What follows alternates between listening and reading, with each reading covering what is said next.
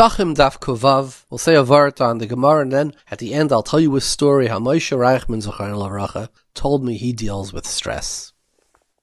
The Gemara says you make Kedushas Hayayim, Kiddush, by Shabbos, and Rishonim say that you could even make it Miboy Yom als Taisfis Shabbos, which is what we do in the summer. You know, it's a very late, it gets, it gets late, 9 or 10 o'clock at night, and we're depending where you live, so you make an early minyan, and at 7 o'clock you make, uh, Kiddush, etc. So the question is, how do you make Kiddush? How is not Shabbos? How are you to Suda Shabbos? Teretz is Tais for Shabbos.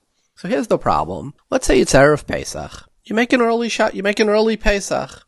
Shulchan Aruch, the Mefarshim say clearly, you can't eat matzah until the night.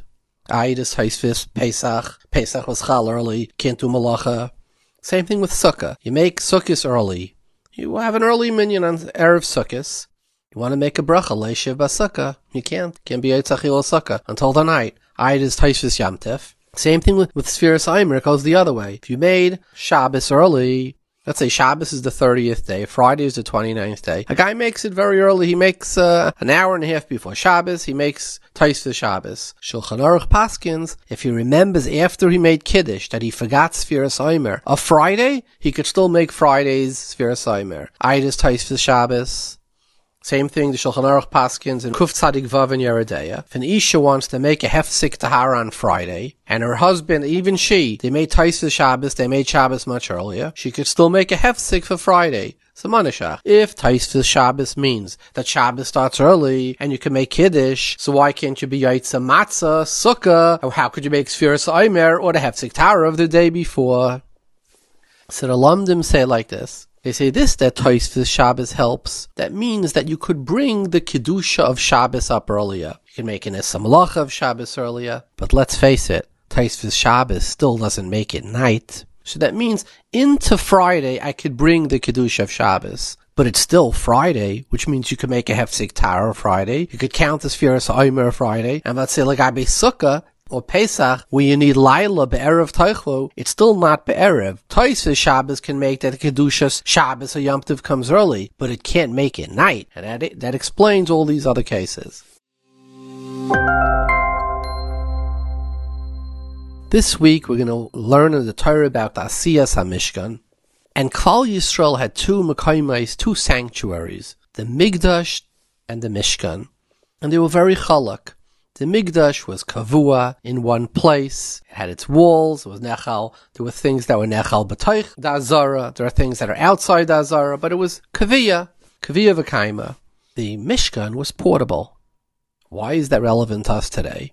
Because it says, Gemara says that the kedusha of Bate Knesiyos and Bate Midrashes in Bavel are all going to one day go back to Eretz Yisrael. And the Mefarshim explained the Maharsha and others why. Because since the Mishkan was portable, that lesson remains with us, and we could take that Mishkan into every shul wherever we are. It's like Heinrich Heine, the Jewish German philosopher said, he said the homeland of the Jews is portable. Let me share with you a story. Around 17 years ago, I had some dealings with Moshe Reichman. He asked me to come up to Toronto to meet him. So I came up to Toronto and he seemed very calm and he had had at that time a lot of litigation going on in his life. So I asked him, I said, Ramesha, how do you manage to stay so calm? So he said, let me share with you a story. He said, a number of years ago I was in Panovich and he, I was talking to my Rebbe, Harav Shach.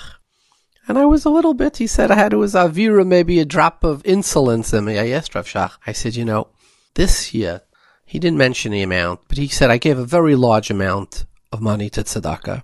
And I supported, he said, maybe a thousand meisters between Beis Yaakov's, yeshivas, koilim. It was an, a tremendous number. So I said, L'chayra, Rebbe said, my, Elam Haba should be bigger than yours. He said Rav Shach was standing in front of a Gemara with a Rambam, and he he patted me on the arm. He said, Rav Moshe is ankerecht, you're right. Your Elam Haba will be bigger than mine, Efsha. But he said, your Elam Hazeh, how is your Elam Hazeh going to come to mind? He showed him where he's sitting with his Svarim and his Rambam and Shulchan Aruch, etc. So I thought, and, and he said, and I felt bad. And he said, Rav Shach sensed that I felt bad. In other words, I'm tired in the world of business and litigation and wars. So Rav Shach put his hand on me again and he said, Moshe, he said, But as a effent a Gemara, he said, when you open a Gemara, he said, you have the choice. You could be back in Panavish. So Ramosha Rachman looked at me, he said, he, and I took this to my heart, he said, and whenever I get stressed, I open my Gemara, and I'm back in Panavish. That's the lesson of the Mishkan. The homeland of Klal Yisrael is portable. Wherever you have a base medrash, a shul, or even a Gemara, you're back with the Mishkan. You're back in Eretz Yisrael.